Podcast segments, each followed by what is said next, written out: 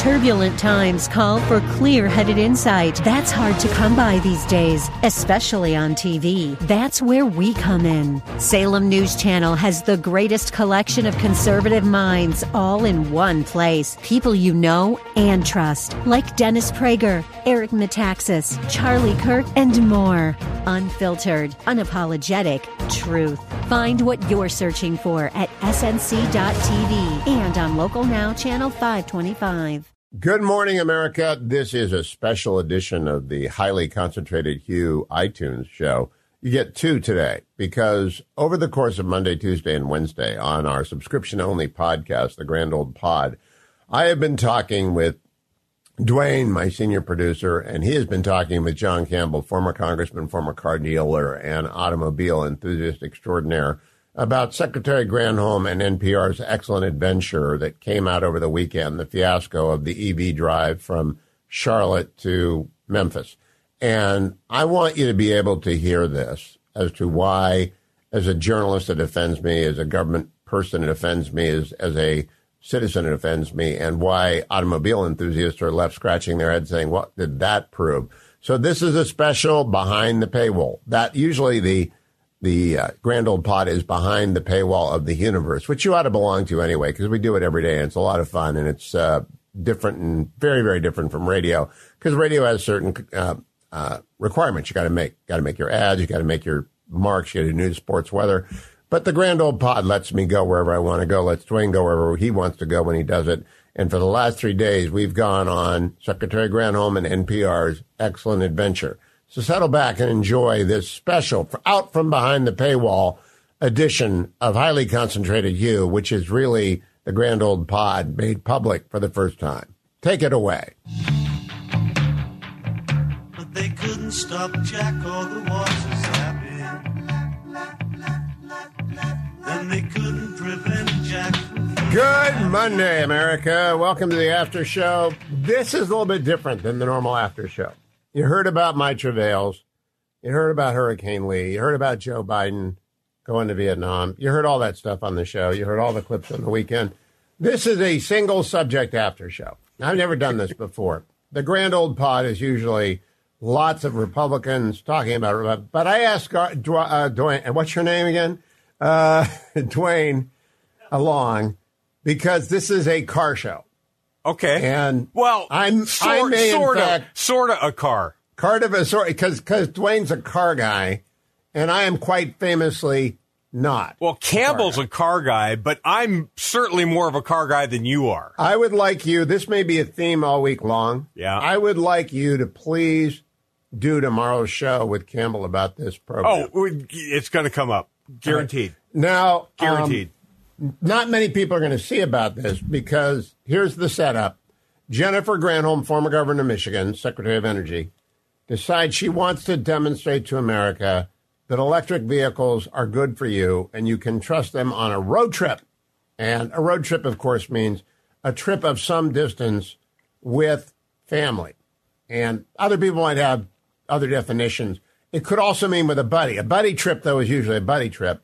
I took a buddy trip with my pal Rob Gennari in 1978, which I'm still talking about when I went from Massachusetts to California, and we had fun. We were kids. Road trip would and be what you didn't do to Michigan. I did not go to Michigan. People can listen to the show on the Hughniverse if they want to. Now, um, Camila Domonoske went with Jennifer Granholm. And let me read you Camila's bio. I think she's an earnest young spine writer. Camila Flamiano Domonoske covers cars, energy, and the future of mobility for NPR's business desk. She covers the automotive supply chain, reporting from the salt piles of an active lithium mine and the floor of a vehicle assembly plant. She reports on what cars mean to the daily lives of American public, whether they're buying cars, maintaining cars, or walking and biking on streets dominated by cars. She's closely tracking the automobile, the automotive industry's transformation, transformative shift towards zero emission vehicles. She monitors the gyrations of global energy markets, explaining why price movements are happening and what it means for the world. She tracks the profits and investments of some of the world's largest energy producers. As global urgency around climate mounts, as global urgency around climate mounts, uh, she, oh my gosh, She has reported on how companies are and are not responding to the calls for a rapid energy transition. Calls for a rapid energy transition. She has reported on why a country that is remarkably vulnerable to climate change, that would be us, Uh-huh. uh, would embrace oil production and why investors, for reasons unrelated to climate change, have pushed companies to curb their output. Before she joined the business desk, Domonoske was a general assignment reporter and a web producer for NPR. She covered hurricanes and elections, walruses and circuses. She has written about language, race, gender, and history. Wait, did, did she cover walruses in hurricanes? That's that's in there. She has written about language, race, gender, and history. In a career highlight, she helped NPR win a pie eating contest contest in the summer of 2018. Domonoske graduated from Davidson College in North Carolina, where she majored in English with a focus on modern poetry. All right, I am not ragging on on a young reporter. Camila Domonoske is probably under 30. Would you guess? 100%. Yes. and and all of her tips, all of her signals are I am a lefty. But we know that NPR is of the left. They are of the center left, but they are of the left.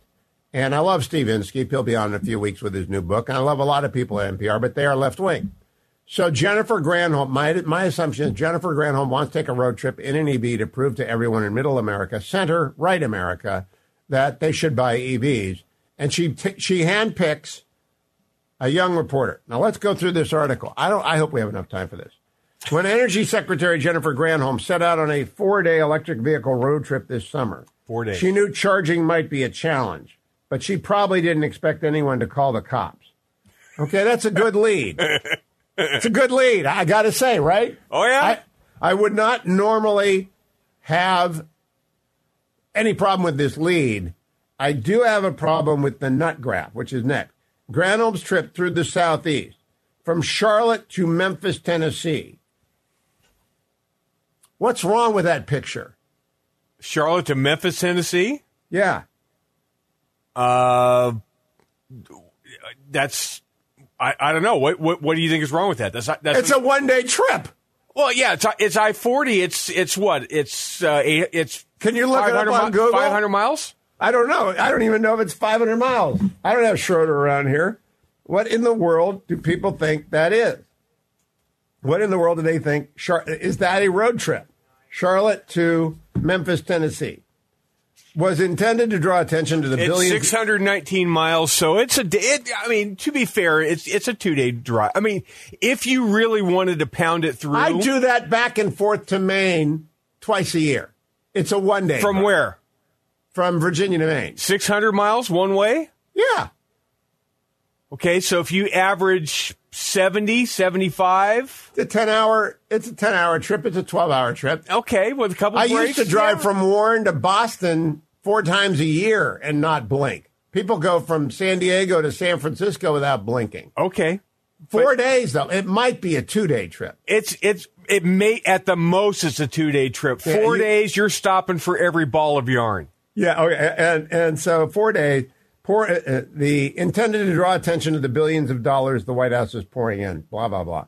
On town hall stops along a road trip, which may explain the four days. Oh, by the way, it may be four days in an EV because you have to stop every hundred miles to That charge might it. Might be, but we don't. We that that's my problem. They do not tell us. They do. They never tell us how many times did they stop. How long did it take to recharge the car? I got to get to that. We're going to run out of time. Yeah, yeah, We go don't ahead. keep it. So I want to get to this. Um, I rode along with Granholm during our trip, eager to see firsthand how the White House intends to promote a potentially transformative initiative on the public. Granholm is in many ways the perfect person to help pitch. Yeah, to, again, more on her. I don't know why. She's a longtime EV enthusiast. That doesn't make her the perfect person to pitch. You want a skeptic to pitch. Uh, but between stop and then a second time, she tells us that makes her uniquely well positioned. So she says she may be the perfect person. And then she said she's uniquely well positioned. Between stops, at times to grapple with the limitations of the present, like when her caravan of EVs, including a luxury Cadillac Lyriq, a hefty Ford F 150, and an affordable Bolt, uh, electric utility vehicle was planning to fast charge in Grovetown, a suburb of Augusta, Georgia. her advanced team, maybe she didn't go direct because you don't go to ten, Charlotte to, te- to It's I forty. it, it, is Augusta, it's- Georgia on I 40? I think so. It's it's Okay. it's not too far off it. But Okay. I, Charlotte hits uh, I forty going west, goes right through Memphis. All right. Her advanced team realized there wasn't going to be enough plugs to go around. One of the station's four chargers was broken, the others were occupied. So, an energy department staffer tried parking a non electric vehicle by one of those with working chargers to reserve a spot for the approaching Secretary of Energy. That did not go down well. A regular gas powered car blocked the only free spot for a charger question mark. In fact, a family that was boxed out on a sweltering day with a baby in the vehicle was so upset they decided to get the authorities involved. They called the police. The sheriff's office couldn't do anything. It's not illegal for a non EV to claim a charging spot in Georgia. Energy Department staff scrambled to smooth over the situation, including sending other vehicles to slower chargers until both the frustrated and the fa- family and the secretary had room to charge. Um, You know? We the- don't hear anything else about the family. no, Nothing else. No, no, no. The- no, no, no. So um, then we, I drive in an electric vehicle myself. I've test driven many more as NPR's auto reporter. I know how easy it can be to charge when everything goes well and how annoying it can be when things go poorly. Okay, so she puts that in there, but she doesn't tell us the details. So what do you think actually happened on this? They got to a charging station that probably somebody drove off after having the charger in the car and not realizing that the charger is still attached to the car and yanked it off the the uh, you know broke the broke the end plug off it. So now they've got a, a, a defective one. They're shorthanded. They show up. They need to reserve the spot waiting for the next car to show up. So they put a gas powered car there. Because it's 104 degrees, the car is burning gas idling to run the air conditioner. It is a four wheeled generator occupying a parking stall waiting for uh, an EV to show up and do it. Meanwhile, this poor mom and this poor family can't. It's just grand. It's it's the great. It- it- it's the greatest well- story in the world. What I want to point out to people is most of us do not have advanced teams. No, No. Okay, No. so most of us you can't have scout teams. ahead fifty miles, hundred miles to find out road. where the EV is. Now, I know you've got a working apps. a working EV. They're working EV. Now, I know that you've got apps out there that can tell you where they are, but you may not make it. Number two, this is my fundamental problem. She's a young reporter. It's a great story. It's a it's a PR stunt. NPR is subsidized by the federal government. NPR is subsidized by the federal government just like EVs.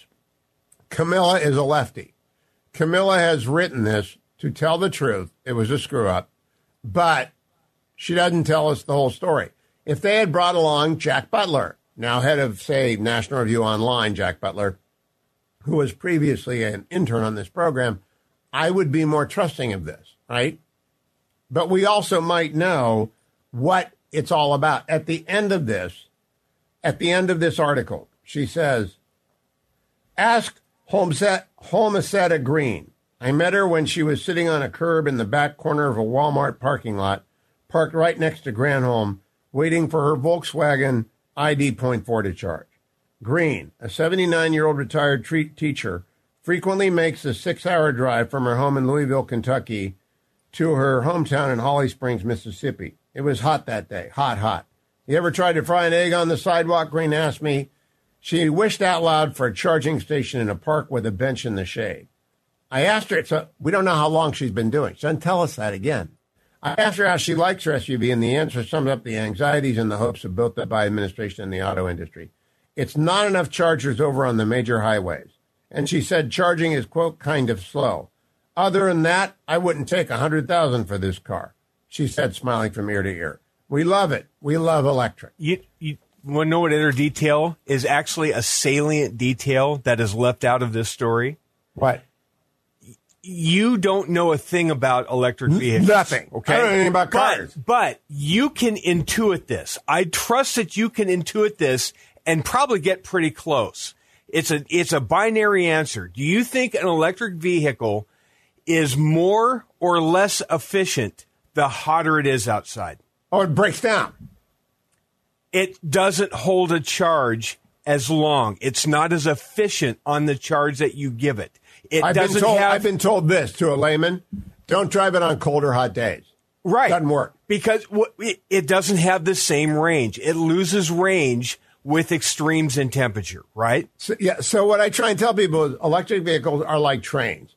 They work in some places. They work in California where you've got short a lot, stops, a lot of a lot of city driving, short stops, back and forth golf cart runs. You betcha, that's what you And, want. and by the way, I, I lived in the desert for a while, and there were golf carts everywhere, which are electric vehicles, the original electric vehicles.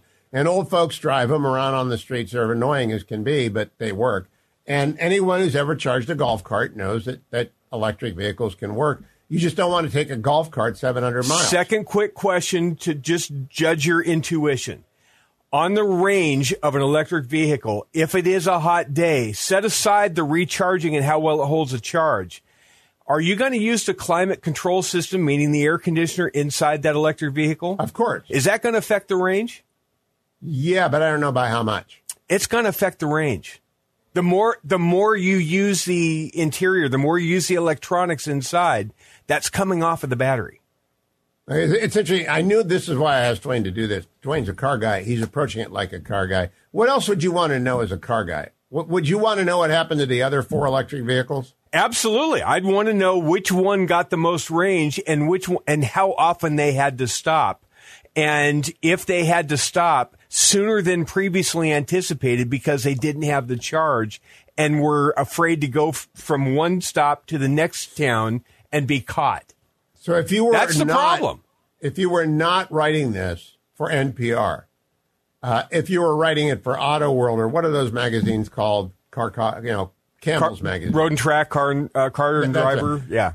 What? How many? They would have sent an old guy, right? Who's done this a million times. Yes. And what else would they have told you? They would have told you the range that the cars actually got in actual practical use if the temperature outside affected the range and how often they ran into a charging station that was not functional and if that if that changed the equation of a quote road trip. Absolutely I think they would have also told you the purchase price of the cars involved, the year and model of the make, what iteration it is. At least this is my understanding of car magazines. I never look at them. I, the last time I bought a car was 10 years ago, and I drive old cars that don't need repair. John Campbell says I have no soul because I drive old Lexuses that, that don't need any maintenance and will go forever and will fall apart in my garage because I'm cheap. But, but he's right. I don't give a dink about cars. But the the car business, I've been around him enough. Yet nammering, yattering. Play this for him, please. I've been around John Campbell, uh, uh, nattering on about cars enough to know that he would have wanted to know the speed of the car. He would have wanted to know the pickup of the car, its its passing ability, and its windshield diameter, and all the other stuff car geeks want to know, right? no And no I act- think he likes electric vehicles too. He actually owns some he has Yeah. a he has a four door Ford Mustang electric vehicle that he he calls it a Mustang. I just call it a four door Ford sedan because you don't have a four door Mustang. That- that- I agree completely. That doesn't work. I agree completely. So we've we've we've been having that you know fight for. are you going to go over this paragraph by paragraph with him? Oh, I'm going to go through the story with him. Absolutely. In fact, I guarantee you, he's already read it and he'll be ready to go. Uh, and he'll ham he'll hammer it too. Electric vehicles have their place if you're bouncing around town. They are not road trip cars. They just aren't. Electric vehicles have their place if if if you actually tell the truth about them. And this article is a PR. It, she is not. Um, look, she's an ideologue, but I'm an ideologue. Remember, It's we, okay. Remember, we saw in the New York Post last year that the Associated Press and other outlets were actually being paid embed money by climate change advocacy groups to write pro uh, pro EV and pro alternative energy stories. They they See, I, were, did, I didn't know that. Oh, yeah, yeah, yeah. I Yeah, saw yeah. built into this a whole bunch of assumptions, such as uh, the industries being urged by the left that left out the stuff by the left, by the left, by progressives, by climate uh, people. Now, I went hiking yesterday uh, with the fetching machine. This is what I want to land the stick the point on here. And we went to a place in Maine. We're going to get battered by a hurricane this week, by the way.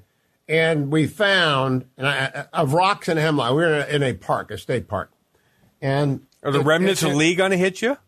yeah. Oh, oh, Lee might be a direct hit. On it's probably a ten percent chance, but we'll see. Um, this is uh, this is the note. The boulders on the floor of this hemlock forest remind us that we are living in an ice age. Several times in the last 2.5 million years, glaciers have scoured the continent. But between these glacial episodes, warming periods like the present have melted the glaciers, which advanced again when the climate turned colder. As our most recent glacier moved slowly over the state, we're in Maine, the mile thick ice sheet bulldozed away the soil, scratched and polished the bedrock, and carried off great chunks of rock.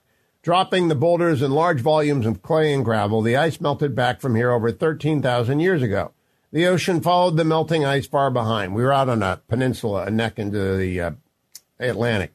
By 11,000 years ago, lichens, mosses, flowers, shrubs, and trees had gradually arrived. Arriving about 8,000 years ago, uh, um, trees gradually colored the barren land.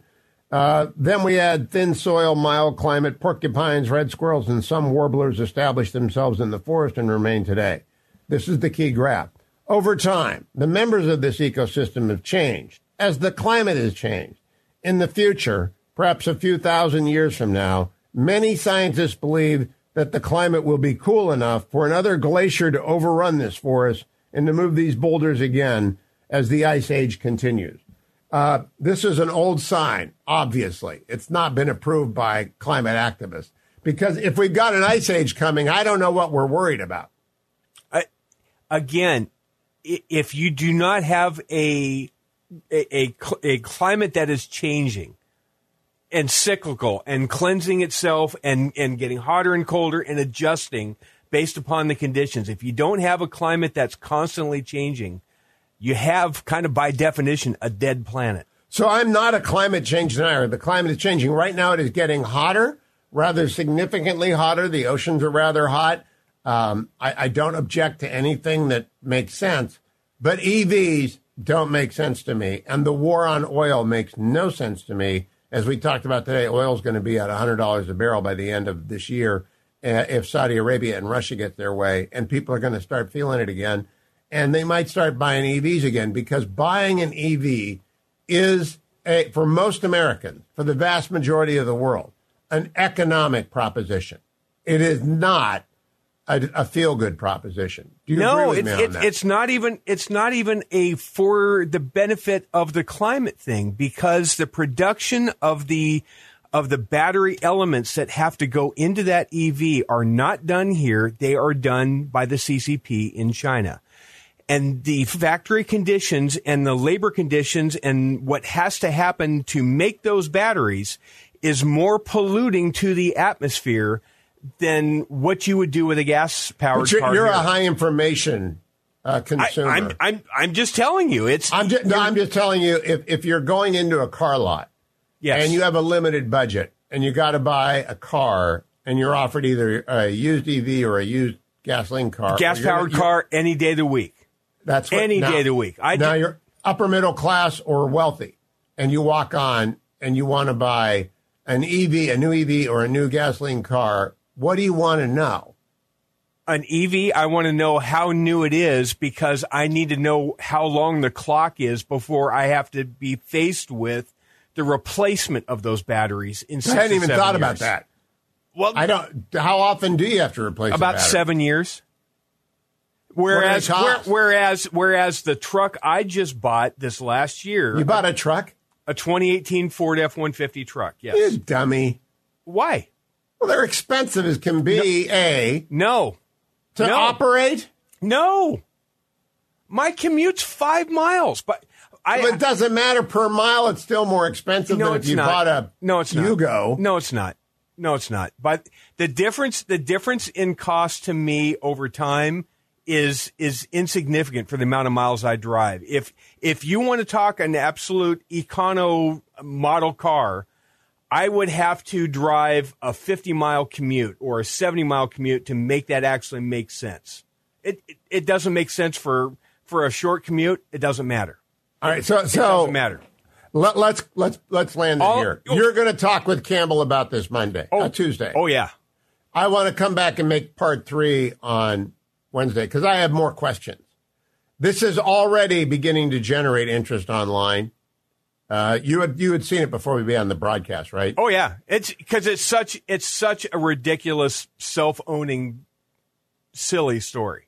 Uh, it, it's a stunt that went bad. Yes. And it would have been much worse if they brought along reporters who are mildly skeptical. I'm mildly skeptical of EVs, mildly, because I, I, I wouldn't, I don't know what to do with a flat tire anyway, so I wouldn't know what to do with an EV that goes wrong. So I'm a mild skeptic anyway, and I would have liked to know. I really would have liked to know would the average American family ever touch an EV if they ever want to go on a road trip? But we didn't learn from this article. They handpicked a reporter Right. who produced not a press release. It's not a press release. It's well written, it, but we don't know the name of the family. I would love to talk to that family, wouldn't you? Yes, and and the answer is unless you literally map it out like you have to do in the old days, where you know you were on Route 66 and and you could only go so far at a time, and you you had to go from stop to stop and and rest a, a period. You've got to map out if you're going to do a road trip in an EV with your family. You have to literally map it out almost mile by mile to give yourself a range of where you think you may have to stop to recharge. Whereas a gas car, you can pull over anytime, anywhere, and get gas and just go. You don't have, Unless it's uh, one, unless you're going across the Mojave. right. You, but even then, I mean, Last chance for gas is a real thing. sure, I've got a 32 gallon tank. I can get from here to New Mexico before I'd have to re, to But- gas up. But if you run out of gas, pretty much anyone can come and help you. Correct. That's the that's the key takeaway, America. Right. I've only run out of gas once when the gas gauge broke in my Dodge Dart. Right. AAA is not going. AAA is not going to come bring you a new battery. Yeah, you, And- you and- just call somebody and and they bring you gas. Right. That is- they cannot bring you A new battery. I, I shouldn't say that. I don't know that. Can tri- can AAA bring you an EV charger? Uh, I don't. I they can they can try to charge it, but I don't know very many that have onboard batteries that that have. Would you ask use. Campbell that tomorrow if he knows everything about cars? He ought to know whether or not uh, AAA can charge your car if it runs out of a charge. Okay. That's it for today's Grand Old Pod. This is a three parter. We'll be back to talk about the uh, not so well reported but beautifully written about road trip of Jennifer Granholm. Thank you for listening, America. I'm Hugh Hewitt. That was Duane Patterson. Go subscribe to the, tell your friends about the Hughniverse, especially the car friends. And I will talk to you to, uh, on Wednesday on the next Grand Old Pod. My existence led by confusion, but mutely standing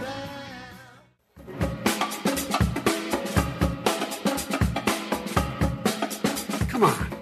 You're a lying dog faced pony soldier. Oh, God love you. What am I talking about? A bunch of stuff. Come on. So, how do you feel about the listeners to this program, Joe? beyond the pale. And the truth is, we don't very well know how to rehabilitate them. Literally, I give myself three more minutes. Sorry, Joe. It's the after show. Oh, I love that. I love that. This is such a bad program. Hello, everybody. Welcome to the after show. Good to have you here in the Hughniverse for a whatever day this is. Uh, it's Tuesday. It's time for John Campbell. We have so so much to do. So yesterday on the Grand Old Pod, if you were listening, Hugh, unbeknownst to me, going into this, uh, brought up a story. I had given him, you know, grand old pod, right? I'm supposed to get everything that every Republican says from the campaign trail, all 30 cuts over the weekend. He marches through them, end of pod. So he comes on, he says, I'm throwing that all out the window. I got one story today and one story only, and I'm bringing Duane on. And I'm like, what the hell are you talking about? He brings up this road trip, and I say road trip in, in, in scare quotes. This road trip from Charlotte to Memphis, which is about 600 miles on I 40, allegedly. A- It's not. Let, let me interrupt you right there. I looked it up since she went down to Augusta. Yeah. I, while while I was listening to it yesterday, Yeah. I pulled up a map Yeah. to look at it. So it, uh, she took something from because it was Charlotte. Isn't that where they started? yeah, Charlotte to, to Memphis is where it was supposed to go. Yeah, but to go down to Augusta, and then from there it's like the 25 or something that goes that winds around through Georgia and Mississippi, and then comes up into Memphis. So it, it was not the straight shot. Just just let's Okay. let's not be like Chuck Todd. Oh, do we have to do a requiem for Chuck Todd? Maybe next week. Was was it Sunday his last um, uh, uh, meet the the uh, Palm Pilot of News Shows program? yes, I, yes, I believe it was. And until this thing with Hugh came up yesterday, I thought today we needed to have a requiem for Chuck Todd. But maybe we'll hold that off to next week. So, uh, but we we need a requiem for Chuck Todd now that he has passed into the great beyond of leftist uh, uh, commentators, which doesn't mean he's dead, by the way. No, He's- no, no. He's far, He- He's, he's far from dead. He he's far from dead, and I'm not even sure he's gone. He's definitely not forgotten, as you can tell by the bells. Um, yes, but a- anyway, so we don't want to be like him and lie with everything. So it was not the 600 miles straight shot on the whatever was road from. It's still um, not a four day trip. to Memphis. He they he went down to Augusta, took something else, and from Augusta took something that went along and then went up. So maybe it's 800 miles. Okay, I don't know how much more it added. I didn't it, look at it. would it take you four days to make that journey? No, no, no, no, no, no. But presumably, again, let's give them the benefit of the doubt for the moment, and then we'll we'll get into Okay. the, the the details here. But perhaps they were planning to stop and have you know press events or speeches or something uh, along at various cities along the way, which happened to also be where they could charge the cars. Of course, I'm sure that was not coincidental, but Right. um, but but I'm I'm sure they weren't their their plan was not to get in and see how fast they could do it, Right. like some people do for road and track car and driver and stuff. But it was to make it an event for for press purposes. But okay, So the article is written in NPR. It's written by Camila Domonoske, who has a pedigree of writing Enviro and EV and basically left wing cause type stories. If you look at her bio picture, she's straight out of central casting for an NPR. She's slender, long, uh, uh, dark hair, large glasses, and looks like she came out of Wellesley. I mean, she's just like and and and like thirty something, and, right, thir- or and twenty 30 something. Yeah, late twenties, early thirties, right? You know, just standard casting for for a J school lefty. And so she's on this road trip, and there's lots of different angles to to go at this story. There's the angle of the collusion between government and media to do agenda journalism, which we should cover. There's the actual trip itself and, and how she actually covered the trip. There's the EVs themselves and their limitations and whether she gave, uh, their limitations short shrift in the story. Um, there's, I mean, there's all sorts of ways to do it. So I'm just going to step back and give you the, the, you know, the runway initially. You read the column, you heard the podcast yesterday. So how do you want to kind of work into this story? And then we'll start, we'll start, uh, you know, doing the, the, the, the coroner's report on it. Okay, so first of all, she's a, a, a lefty. This reporter, as you say, she's with NPR. Who funds NPR? Well, you and I do. The government. Well, yeah, you and I, I- I do mean- ultimately. Right, but we don't give them the money directly. Correct. We give the money to the government, and and the government We, funds we, NPR. we funnel it through, So- we funnel it through the, funnel it through the, uh, through the Biden crime family presently. Okay, well there you go. So um, so this is the funders of NPR telling NPR come cover us because what we're doing we want to have coverage and so come cover us. So so that's first of all it's government uh, media And even though Chuck Todd is effectively government media with the the government we currently have, uh, this is truly government media. I mean, this is this is true media funded completely by government uh, doing this. But so why did she even write this? It was not. Um, I mean, why did she write about the problems they had? She went to a charging station, and you know uh, they had to they couldn't charge their cars. There were other cars there. They uh, that weren't supposed to be there. They um, couldn't. Um, you know, there was a family that needed to charge their car to go on, and and because uh, uh, Granholm was there and her entourage was there, they couldn't charge, so they were stuck and couldn't go anywhere. It wasn't complimentary. I mean, it was not in the end complimentary. So why would this NPR reporter write that? Well, what she wants is she wants another, oh, I don't know, probably 50 billion, 100 billion, 200 billion, maybe 500 billion, who knows, um, of government money that's borrowed. When you say it's you and I, by the way, It's actually uh, when you look at it today, it's borrowed. It's not your and my money. Your and my money is gone before you get done with Social Security Yeah. it, and and Medicare.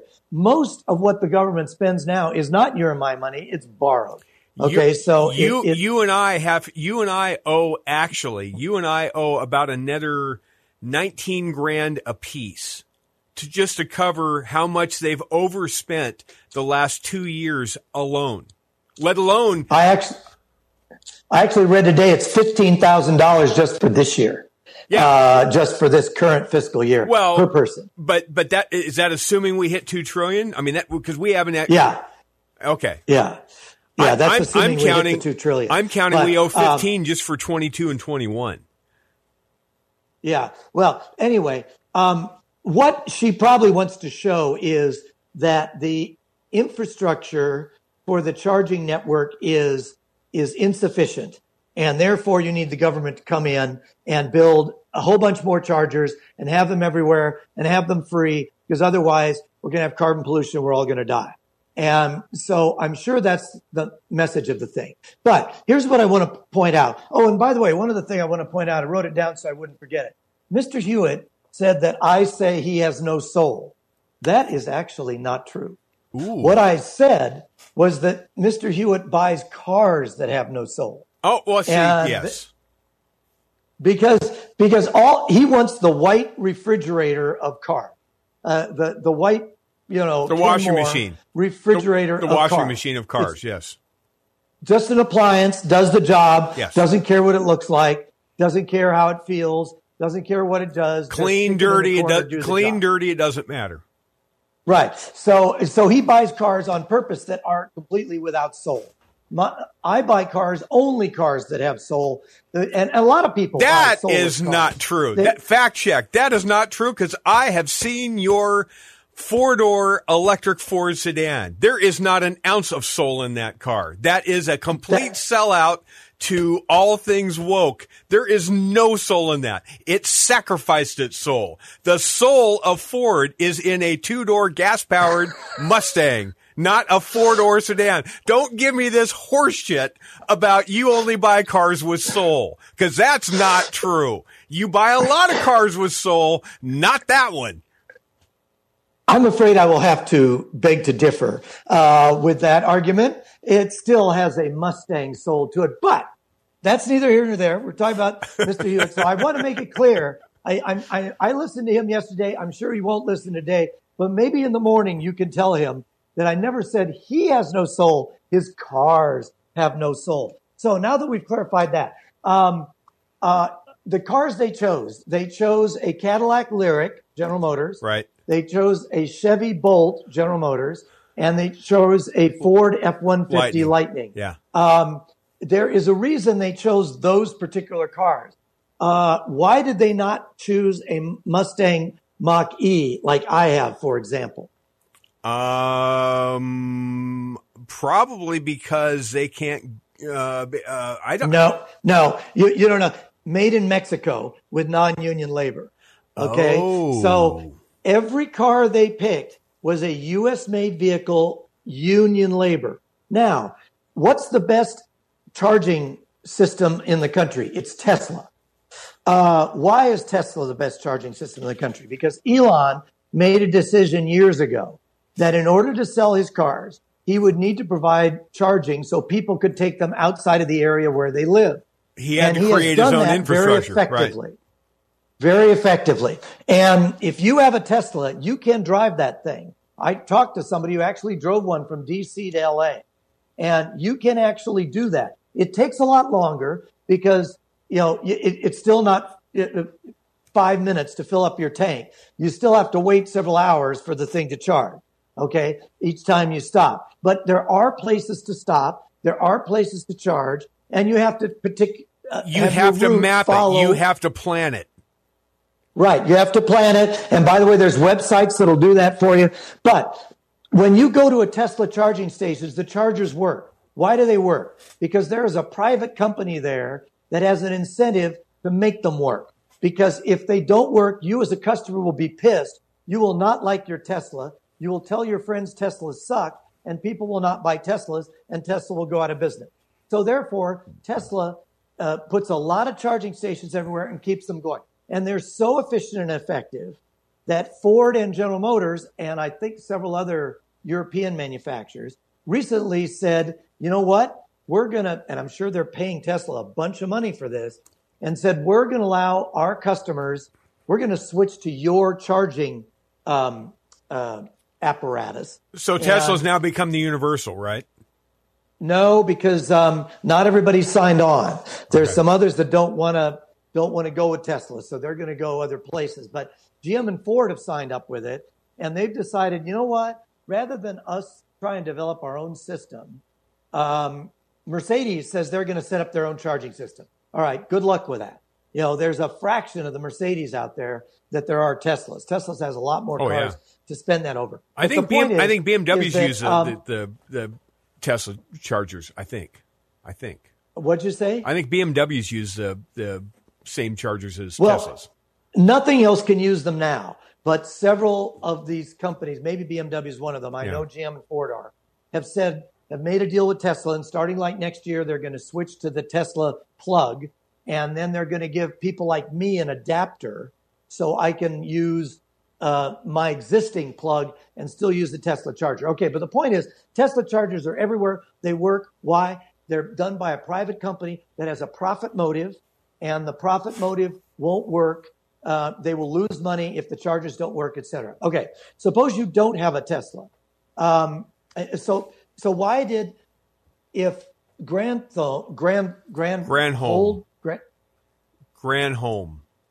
Granholm. If Granholm wanted to, why did she not take a, a Tesla? 50%, more than that, I think. 50 to 60% of all the electric cars in the United States right now are Teslas.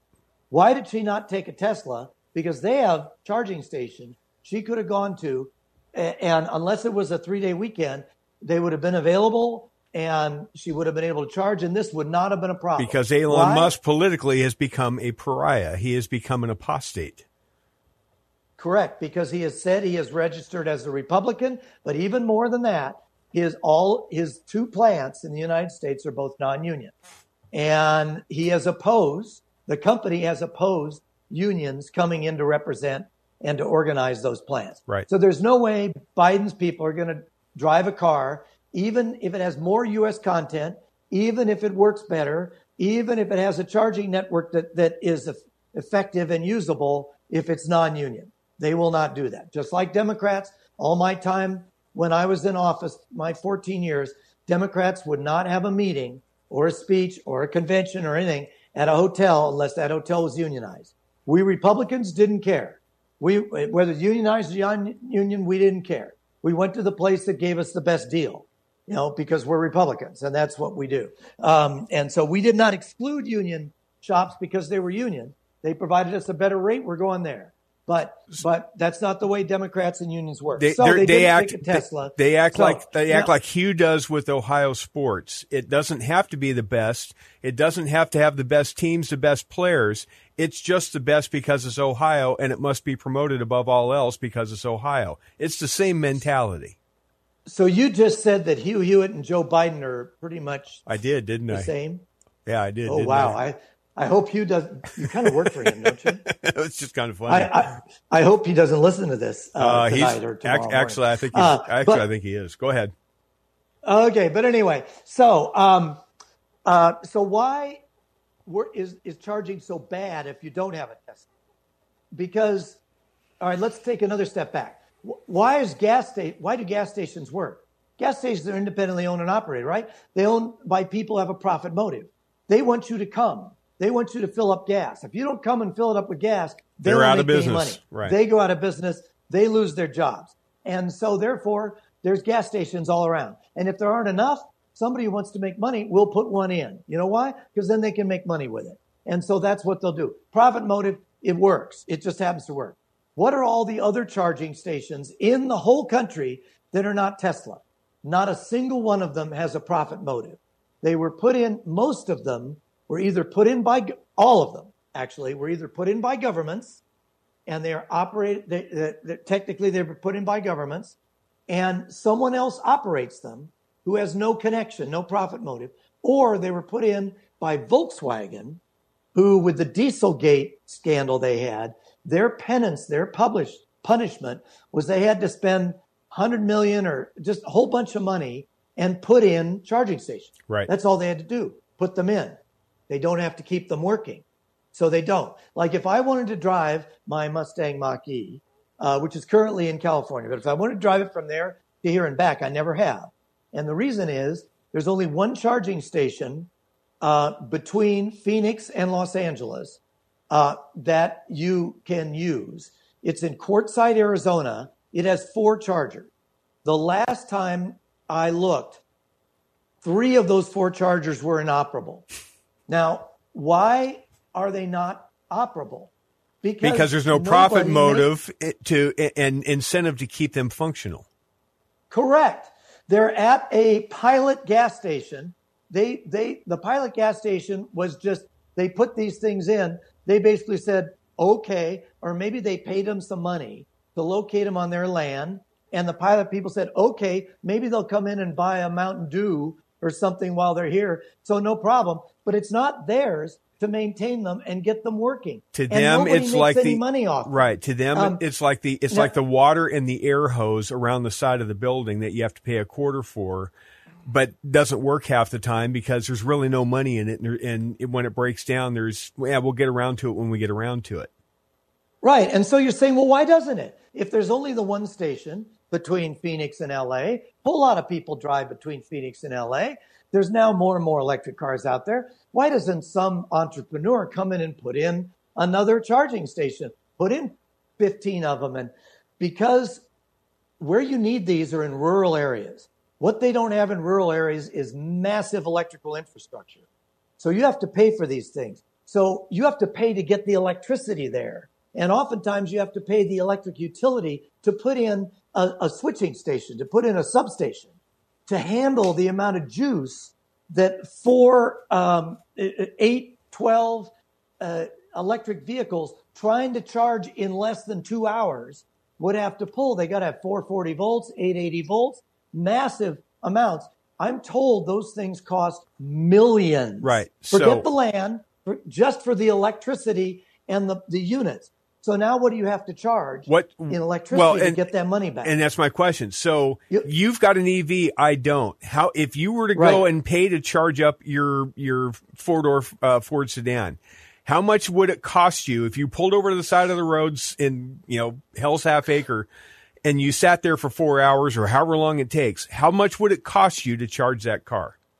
it costs about the equivalent about the equivalent of the price of gasoline to do it. So that's not the problem. Well, it is the problem. Well, no, no, no. My you're my question was, is it five dollars? Is it ten dollars? How much does it cost to charge uh, a, a car on a, on a charge if you're out on the road? oh yeah, it's going to cost 25, 50 bucks. Okay, so something like twenty-five to fifty bucks. If that's what you're getting, let's say you overcharge it and you get thirty or thirty-five bucks if you're out in the middle of the desert, right? How many thirty-five dollar charges do you have to make? How many transactions do you need to recoup the millions of dollars to bring in the power to begin with? That's the point. You can't. That thirty-five dollar charge has to be about two hundred bucks or two hundred and fifty bucks. Which no one is gonna pay. order- to make it worthwhile. So it doesn't pencil. It just doesn't pencil. And so nobody will do it. So that's why no private entrepreneur anywhere, no company, it, the only reason these are being put in is with the Volkswagen money, which is effectively government mandated, or it's government money.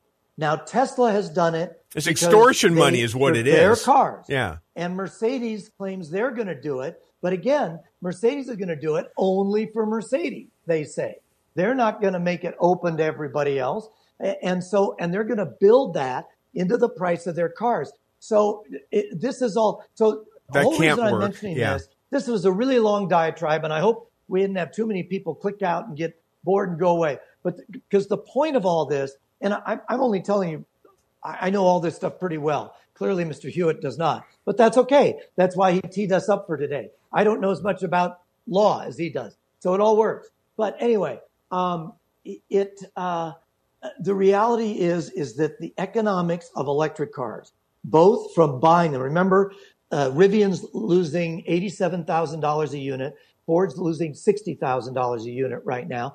Every car manufacturer except Tesla is losing money per unit on their EVs right now. And Tesla's margins are getting smaller and smaller and smaller because they're having to cut the price. So the, the economics of EVs have big, big problems, not just the purchase and construction of them uh, and the batteries, but from this infrastructure point of where do you charge them outside of your own home and how can you use them for travel uh, away from the city in which you live, all the way to what are you going to do with the disposal of the batteries at the end of the of, of the battery's life, and who's going to pay for that, and what do you do with a car that when the battery gets old and it's seven, eight, nine, ten years old, and you know the average car on the road in the United States now is getting towards like 17, 18 years. There's uh, uh, regular internal combustion engine cars are lasting 20 years. I got a Yep. couple of 20 year old cars out here and not just collector cars. They're just, they're just cars that I like that were built 20 years ago. And you can just, they started making. They actually started making them pretty good. they're making them pretty good and you can keep them going for a long, long time. And so, you know, an EV after the battery goes bad, seven, eight, nine, 10, 11 years, whatever, somewhere in that range, battery ain't going to work. Um, and 50% of the cost of that vehicle is the battery. So most cars 20 years on, 15 years on, aren't worth more than 50% of what they were new. Right. So what do you do? You, it, it, it's not worth it to put a brand new battery in it. So you're probably going to junk the car. So that's a big problem. So there's a lot of problems with the economics of this. And that's why if governments keep subsidizing, subsidizing, the subsidies could go on forever. They will get deeper and wider and go on. And there's the whole question of whether this is helping the climate in any way at all, period, even if you believe in this garbage. But even taking that aside, um, uh, if governments keep trying to subsidize this to cover up these economic problems, they'll only dig the hole deeper. And they just need to let the market play out on these things. There is a, a use for them, as you said on the podcast yesterday. There is a place for them. And let them have that place. Let them go along. And if the market can figure out a way to get them to 50% of the market, God bless them. You know, that's great. If, if people do this on their own without government subsidies and companies build them, great. That's great. But for, for the federal government or any government to just throw money at this problem, it's, it's a endless money pit at the moment. And when you throw money at it, like with these, these charging infrastructure that's out there, you know, if the, if government or Volkswagen through, through the government, uh, mandated by the government, went in and spent $2 million on that charger in Quartzsite, Arizona, and, and it doesn't work. What really happened to that $2 million? It's gone. They Yeah. threw it away. Yeah. It's junk. They, they, they basically lit it on fire. And now I understand the government does that with money every day, um, in, in massive amounts, but uh, we don't need to find new ways to light money on fire. And that's what this is. So let's get back. Uh, we'll, get back to uh, the kind of the agenda journalism side of this in a minute. But the overall uh, uh, purpose of the piece was to try to show how normal taking long trips in EVs can be today, let alone what their what their fantasy is down the road, what they think it's going to be. They think it's it. You know, tomorrow is today is is, what the what this piece was supposed to try to be. It's not, as they found out with kind of you know comedic results, but the problem with the EVs to me is the range of these is completely different based upon all sorts of outside factors that gas powered cars you don't have to worry about. Meaning if you if you fill up if you fill up the tank of my truck and started to go on a trip, is my range in a you're the car guy in a gas powered truck is my range going to be subsequently or significantly changed, shortened or lengthened based upon weather conditions, how cold or how hot it is outside? Only by if it's very hot, not if it's cold, but if it's very hot and you run the air conditioner, uh, air conditioners, or if it's cold and and you run run your heater through the the, the compressor, which would be dumb. But, Sure. Um, but but oh, if it's hot, as you know, if you run an air conditioner in an internal combustion car, costs you about ten percent of your fuel mileage. Okay. So if it's very hot, you're going to lose, um, you know, one, two, three miles per gallon um, if it if you're running the air conditioner versus not running the air conditioner. In an electric, Other than that, no change. other than in an EV, what's the ratio? What Same parameters. said is that in uh, by independent studies is that in weather below, uh, I think it's about 30 degrees, basically below freezing, that it drops the range 40 percent. Wait, wait, wait. And not it- not four percent, not fourteen. 40, 40%. So you get almost 40%. almost half the range is gone. Right. And in weather above 100, it drops it by about 25%. Uh, and the reason for this is that batteries operate at an operating temperature. If you ever noticed, if you get your iPhone really hot, It turns off. you know, you, it turns off. It won't work because it's not just car battery, any battery. If the battery is too hot or, or too cold, it will not work and the thing does not function.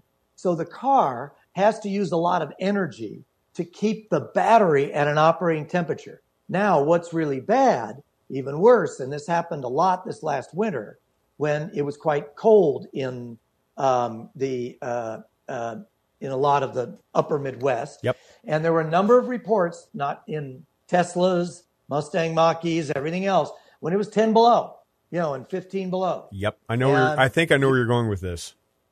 People would go to grandma's house and they'd come out and the car's a brick. You, it, you cannot drive it. It will not work uh, because there isn't enough energy outside the battery to warm the battery up to operating temperature so it can use the battery. So um, these people were bricked. They literally couldn't drive until it got warmer and then they could drive it.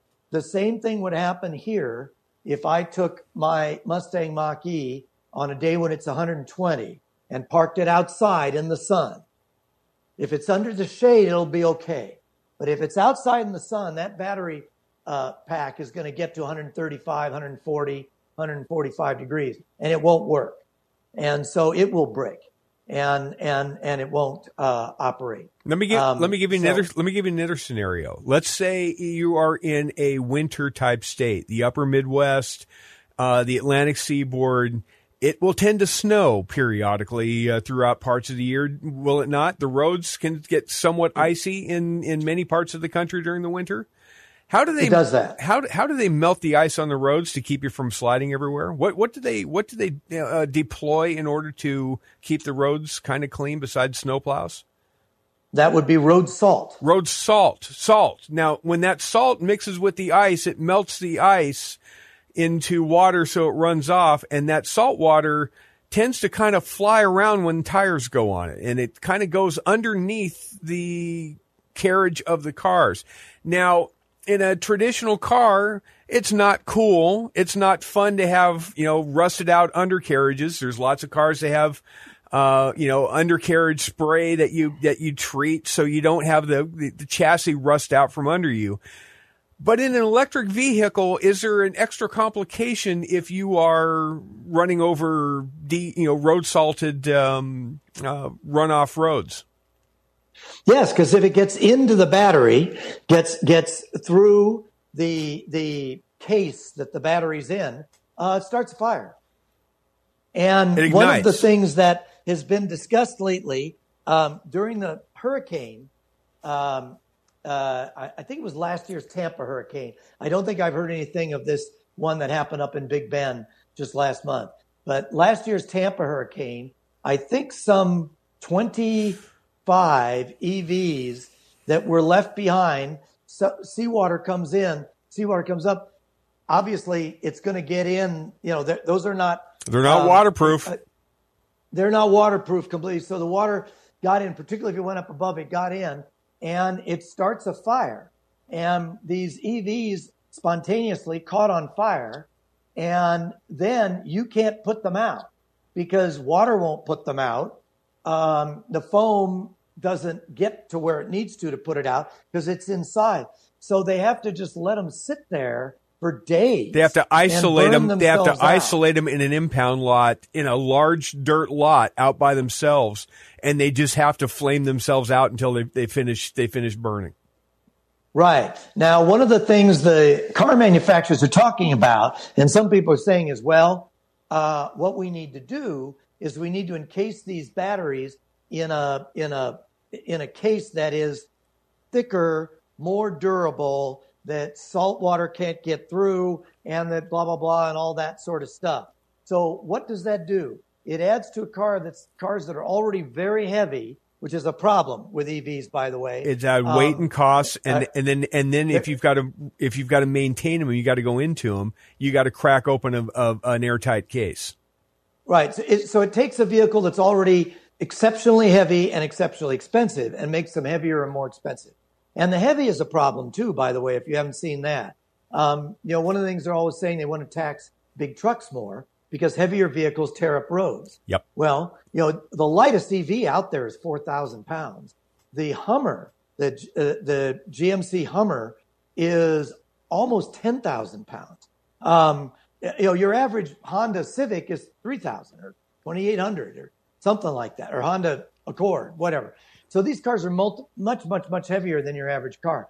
So they're going to tear up streets some more. And the other thing they're doing is there are some parking structures weren't made for something as big as an F-150 Lightning, or I don't. You haven't read this? Yeah. Oh, that's so there's some parking structures now in cities that are saying no EVs because They now, can't handle the weight. uh, my Mustang, my Mustang Mach-E is 5,000 pounds or 5,200.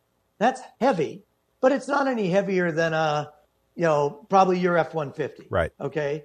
Um, uh, uh, you know, a full-size F-150. Four by or- four, or sure. Or, or a Suburban. Sure. Suburban. It's not any heavier than that. But a lot of these big new SUV things that are electric, Like the The Cadillac that, like the Cadillac that, Yeah. yeah. The electric Cadillac, stuff like that. They're they're they're putting up signs in these things that you can't drive them in there because they may fall through the structure. I mean, you can't make this stuff up.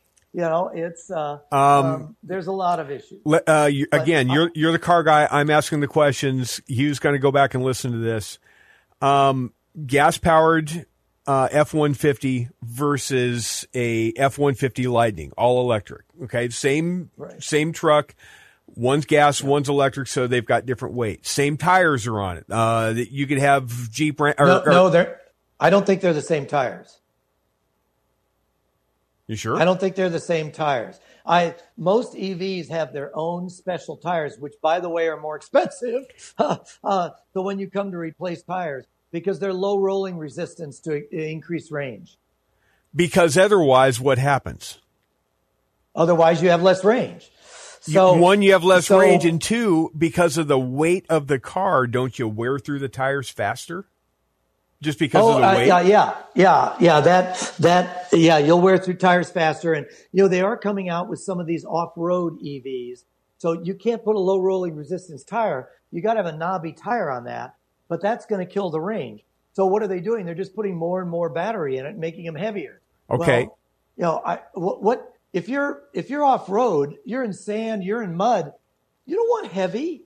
That, that's that's you know. yeah, you, anyway. you need to be Oh, light and nimble. Okay, now uh, second second comparison. But but you should know most EVs do have their own do have specific EV tires that have a lower roll, rolling resistance to increase the range. okay, Which means which means by the way they have less grip.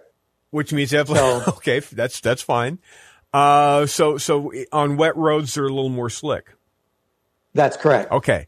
Now, if you've got to stop these suckers and you need brakes, now what do we use typically for brakes, uh, brake pads on on most commercial vehicles these days? What's what's the component? What you- what what's the component that that's on the on the brake pads? What what? The- oh, on the pad? yeah. What what what's the com- what's the material they use on the pads that actually stops the car on the rotors? What's what? It, Well, I you tell me. It used to be asbestos. It's not anymore. it's not anymore, but whatever that stuff is, it creates dust as it grinds itself down as you stop these things, right? Right. Do you Right. do you go through brakes faster or slower, gas powered versus EVs? You will go through them much slower in an EV. And here's the thing: I knew that's not the answer you expected. But again, you're getting uh, uh, because I'm not Chuck Todd. You're getting the real answers here. EVs um, have uh, the what they call regenerative braking. So when you lift, all of them have it. When you lift off the accelerator, it basically reverses the motor and allows the car to Charge. use the, the engine motor to bring energy back into the battery as you're slowing down. And most EVs, the two I have, have this. You can adjust that and you can make it so like when the Captain Mrs. Campbell drives my Mustang Mach-E, she wants it to drive like a regular car. So I put the minimum amount of regeneration in there so that she get it's it when she lifts it it feels like what she's used to when when you lift in a gas car, which is the compression of the motor slows it down a little, but um, but not a whole lot, and then she steps on the brake. So what you're thinking is it's a heavier car; it'll take more brake to slow it down, and that's true. But um, if you set it for the higher, the regenerative uh, level, which I do, the last di- time I drove my Mach-E, uh, I didn't touch the friction brake because I know to lift, where to lift, and it will stop you all by itself um, from the regenerative braking. I would guess I'll get, if I owned that car that long, I'll get, I wouldn't have to replace those brakes before Okay. I'd have to replace the battery. Okay. So, so that is actually an advantage uh, of EVs is that, but you do have to get used to it because when you lift, man, it it if you set it for what's called one pedal driving, um, you you lift and it's it's noticeable. I mean, it it's like you're stepping on the brake more than just a little in a in a regular gasoline car, and so you you notice it, and um, and so uh, and and so you do that because hey, it puts battery back in charge back Right. in the battery, so you get more range, and second, you don't use the friction brakes, so you don't have to. So that's another thing. You know, you use friction brakes, brake dust comes off, the wheels get dirty. I'm fanatic about keeping my cars clean. I would imagine Mr. Hewitt probably doesn't care. Well, I just was thinking I that never- brake dust isn't isn't good for the environment when it runs off into you know, into stuff either. I mean, you're right. They used to use asbestos. Yeah, but I don't have to clean the front wheels of my of my electric car like ever because I hardly ever use the brake. Okay. Only time you use the brake, somebody pulls in front of you, and you actually have to stop faster than it'll stop you. Then I use the friction brake. Okay, last or the light light changes just as you get there. Other than that, I don't use those friction brakes in an EV. Okay, we're almost out of time. Last question on uh, EV versus gas. And again, I'm using an F 150 Lightning as my comparables because they're basically the same size truck. One's battery, one's not. Um, how much of a factor does payload or weight have to do with range? Meaning, I've got a I've got a gas powered F one fifty. It will seat five very comfortably. Three on a bench in the back, two in captain's chairs in the front. So I can carry five people. Let's say they're they're five two hundred pound people. So I can carry a thousand pounds of people. Is my range going to be that much significantly reduced carrying a thousand pounds of passenger weight? And what would an F 150 Lightning have one person versus five? It will be comparable. The reduction in range for an EV or mileage, um, you know, you tow something with with your F one fifty instead of getting you know twenty two miles per gallon, you're going to get eight. You know, if you tow a big boat or whatever, and that's just simple physics. That's when you think about it. What does the energy, whether it's electric or gasoline, do? That energy is there to take that weight and move it through air and and move it along. The more the weight, the more energy it takes. Simple physics, right? And so, um, and to uh, overcome the rolling resistance of the tires, et cetera. So simple physics. So that isn't very much different between uh, the two vehicles. You're going to have a reduction in range slash mileage the more weight you load into the thing with, uh, or if you tow um, with either vehicle. And I wouldn't expect. I don't know. I haven't seen anything specific on this. Uh, somebody ought to write that up. Actually, if you're towing a boat, you know, does your does it drop 50% in a gas and 30% in an EV or 70% in an EV? I don't know the answer to that, but I would guess the reason I haven't read anything about it is that they're probably fairly comparable. Okay. I you see just you know intuitively my guess would be the more weight you have in a battery powered car, it's it's gonna it's gonna become less efficient a lot quicker than than in a gas one. But that's just that's just you know instinct, you know. But that's not based on anything. Um, okay. Anything else Hugh needs to know, being not a car guy, about this subject? Oh, let's okay. Let's let's close. Let's let's wrap it up with the with the journalists in this story. We we kind of covered it at the beginning, but d- why did they pick this run from Charlotte through wherever to Memphis as opposed to uh, San Diego or LA to San Francisco or Right. Right. Okay. Where because um, where you are in Orange County, California, so far this year, uh, EV registrations have been 25% of total vehicle sales. Okay, in Orange County, California, that's fairly similar around the state. It's going to be a little more in San Francisco or LA, and obviously less out in Fresno or Bakersfield. right. But California is like 20% whatever EVs. You go to the state she went to. You go to North Carolina, you go to Georgia, you go to Mississippi, you go to Tennessee. It's like 2%, Yeah. 3% penetration. Now, if you're in Atlanta or in Nashville or in Charlotte, it will be higher. But, um, but those states are very low. Kansas, the whole state is 2%, uh, EV registration because A, money, people in those states don't make as much money as people in California and New York make. And so that extra 20,000 for the EV is, is a big deal.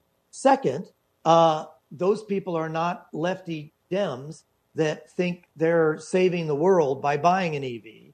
And so the whole e- eco reason to buy, I, I love filling out surveys when I bought, did, did you buy your Mustang Mach E in order to uh, save the environment? I put no, hell no, not at all. Had nothing to do with it. I don't think it saves the environment. That has nothing to do with my decision to buy. And in fact, I, I think I found, uh, particularly with the Ford and some others, that a fairly high percentage of the buyers don't care. They're not buying it because they think they're saving the planet. Uh, they know they're not. But anyway, that's another reason it's low in those areas. But another reason is people drive long distances. Yeah. you know, people, if, if you live and work in LA or San Francisco, you, you may have a long commute, but it's not very far. It may take you two hours, but it's only 15 miles. Right. So your EV range is going to be fine. But if, if you're in Tennessee or where you're in Mississippi Knoxville or or Alabama, somewhere, yeah. you, you're dri- you know to go see grandma is 200 miles, which Yep. means you can't go see grandma and get home. You can't do that Without in charging, right. It's not possible. So so that rules it out. So I think the reason they're doing it, if they want to achieve their goals nationally, they can't do it with just California. And by the way, notice I didn't say New York's EV penetration because in upstate New York, what happens there in the winter? Uh, it gets really, really cold and, and icy. Really cold. Yes, it It does. So they're not doing very well there either. And so um, the main states, actually, I think Arizona has a bigger EV penetration than like New York.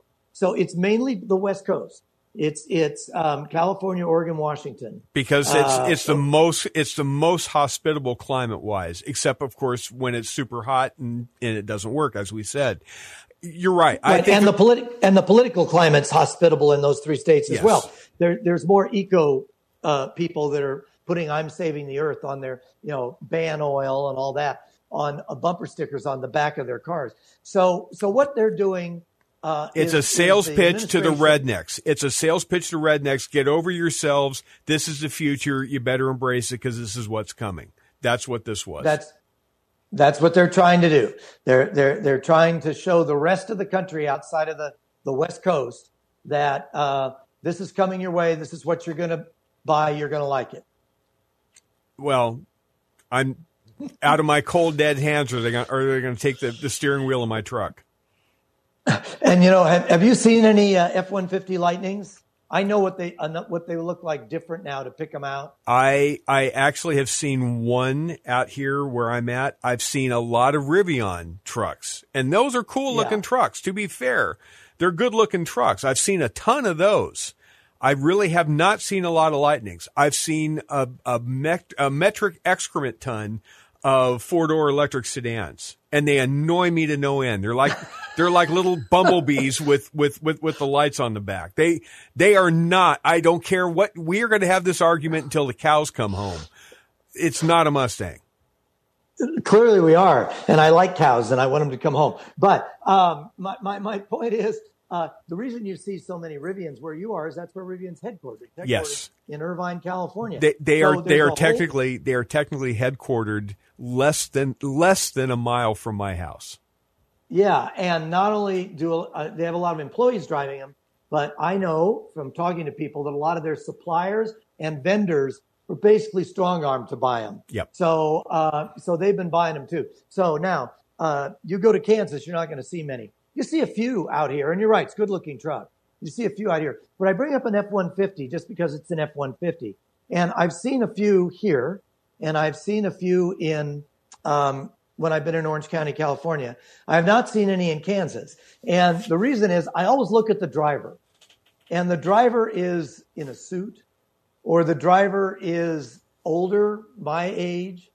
I, I've, I've looked for a driver that actually uses that truck as a work truck Right. in an F-150 Lightning. And now I, my, my sample size is small. I've maybe seen eight, ten of them, but so far I haven't seen that driver yet.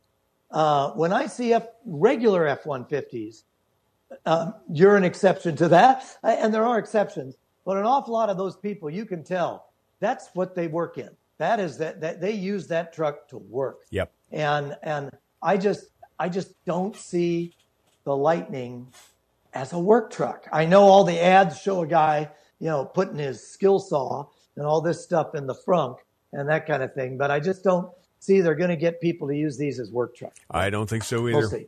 Uh, that uh, that wraps things up for uh, this edition of uh, Car Talk with John Campbell. Thank you for doing that. Look through the chaos.com is where you go to read all things John writes, and he does write about things more than cars. But uh, we had to do this just because Hugh kind of led us into it and promoted on the air uh, yesterday and today, so we kind of had to do it.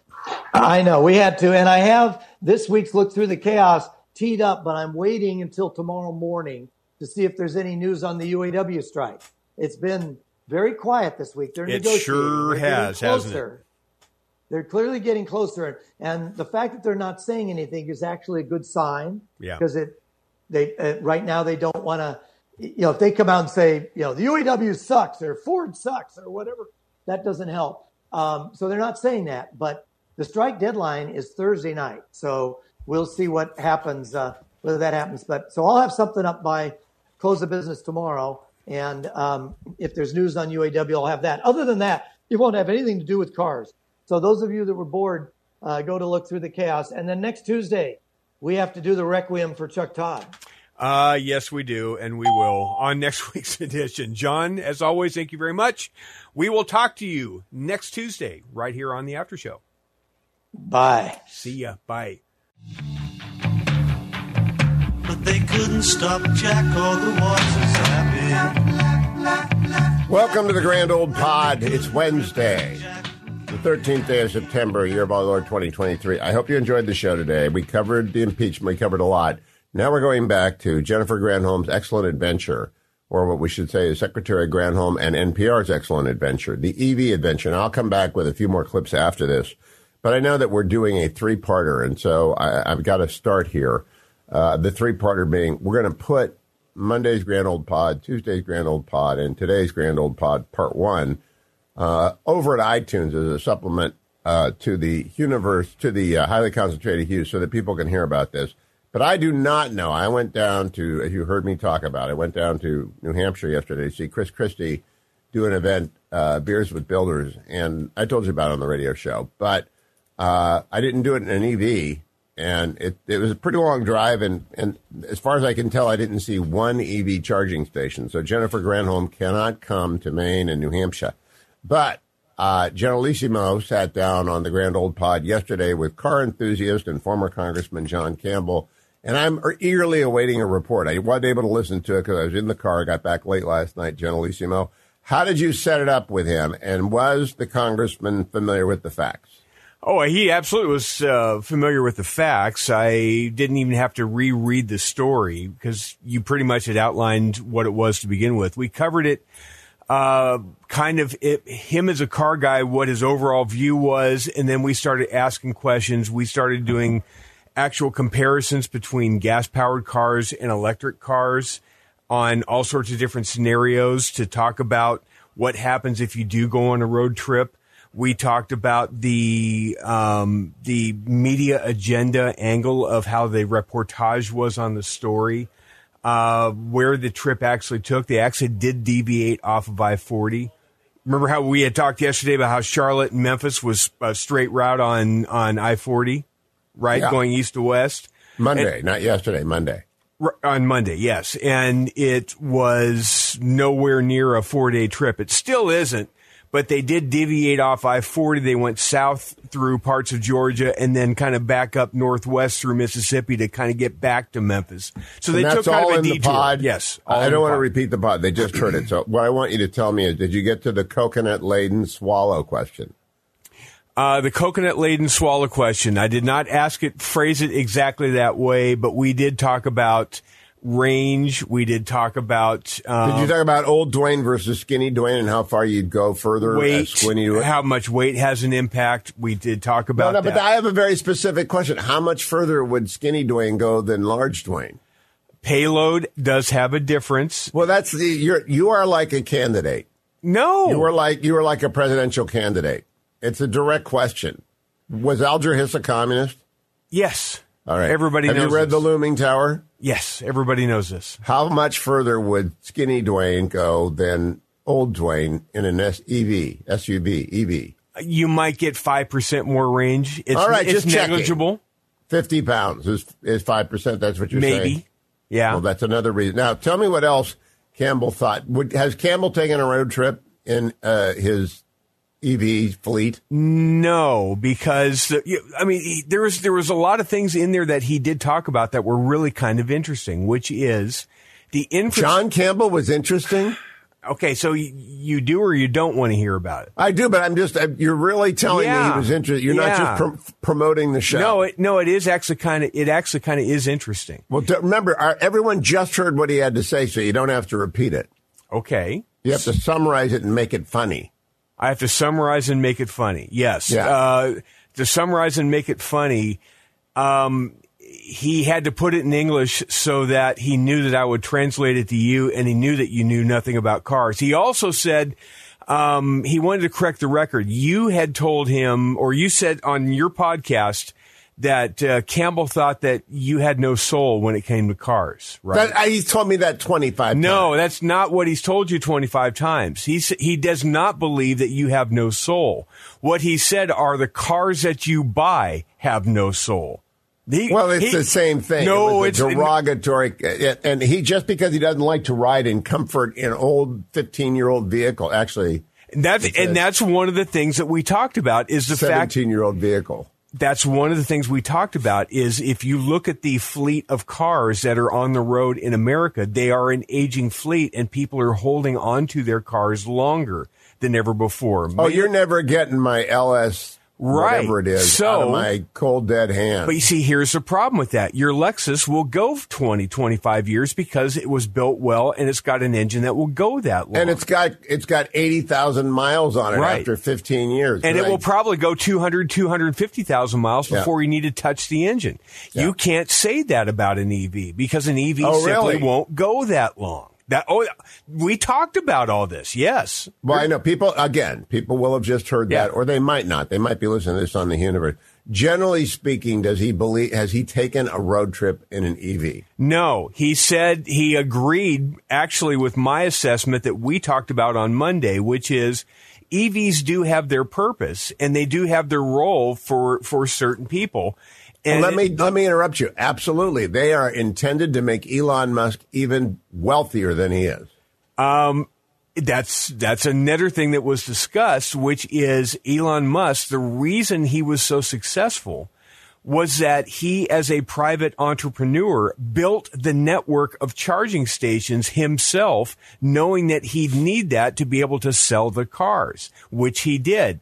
The problem with the federal government, the problem with the article, the problem with the NPR angle, they want more charging station ability. The problem is you can't mention the word Elon Musk because it's verboten because he's now a registered Republican. You know what else is the problem? And they don't If have they don't the have the infrastructure without it. If you tell the government, I again, I worked in the government for seven years. I have been on a government board most of my adult life, state, local, or federal. I have appealed to federal regulators my entire life. If you give them a task, the coefficient of of private sector to public sector is ten. So if it takes one day for private sector to put in one EV charging station, it Right. takes 10 months for the government to do that. Right. It will be more expensive and it is not likely to work. And that is simply the incentive of not being able to be fired. So at the end of the day, does he actually think we're going to be significantly EV ish in any time soon? No, no. Uh, California has a 25% of new car sales in California are EVs. It's a West Coast regional market, maybe a little bit in the Southwest, but where this article was aimed at was flyover country, was redneck country, was red state country, trying to Well, convince southeast. The, the weather's not horrible in North Carolina, Georgia, and Tennessee, but it's not wonderful either. we- weather is a factor too in these things that we talked about. You're not going to find a lot of EVs in upstate New York and and the Northeast because in the winter when you have to put salt on the roads to melt the ice so that the roads are passable, well, that salt water gets under those undercarriages of those EVs and starts fires. They, How many coconuts go in the glove compartment? Um, one. Okay. Just so long you got to that. So in the end, did he agree? My, my critique of this has been the media coverage of it Yes. because it was so absurd. Uh, his, I hope his critique of it was technical. So together they get everyone who listens to this special pod will get both the political journalistic critique of of Secretary Granholm selecting one reporter from NPR to go along with her advanced team led Right. non road trip road trip. How absurd is that? Is a waste of money, time, and propaganda. Absolute And- propaganda, yes. and your second conversation with John Campbell, former congressman, car dealer, and rocketeur extraordinaire, should be about the inefficiencies of EVs and their appeal, because he has one, right? He does His have non-Mustang Mustang. his it, well, yes and and and we talked about that that's one of the cars that could have been and should have been under normal circumstances in her little fleet her motorcade that they talk Why? about because it's one of the biggest selling electric vehicles in the country the but it's pro- an Airsats Mustang. It's like going to the no, no, Spideyverse. no. The the reason why it's not there is because every vehicle that was in her motorcade that she featured on this road trip are made in union factories. Oh my gosh! No, oh, no, that's a. that- I didn't know that. Well, see, that's why you listen to this podcast is because we got to that yesterday. The the four door electric sedan made by Ford that they stick a Mustang label on is actually produced in Mexico in a non-union shop. We can't That- have that. No, so that's can't. not that's not part of the fleet. We can't talk about that. All right, that that concludes our EV segments, and I would encourage. We're going to post these uh, for Harley's benefit. We're going to post Monday's Grand Old Pod, Tuesday's Grand Old Pod, the parts about EV, and these first ten minutes to wrap it up. Bottom line, America, don't buy an EV based on anything the government tells you that it can or cannot do because it's not true. Find somebody like Campbell who owns it and have owned it for a while, and ask them. Well, maybe I'll have John on the show if he ever gets up early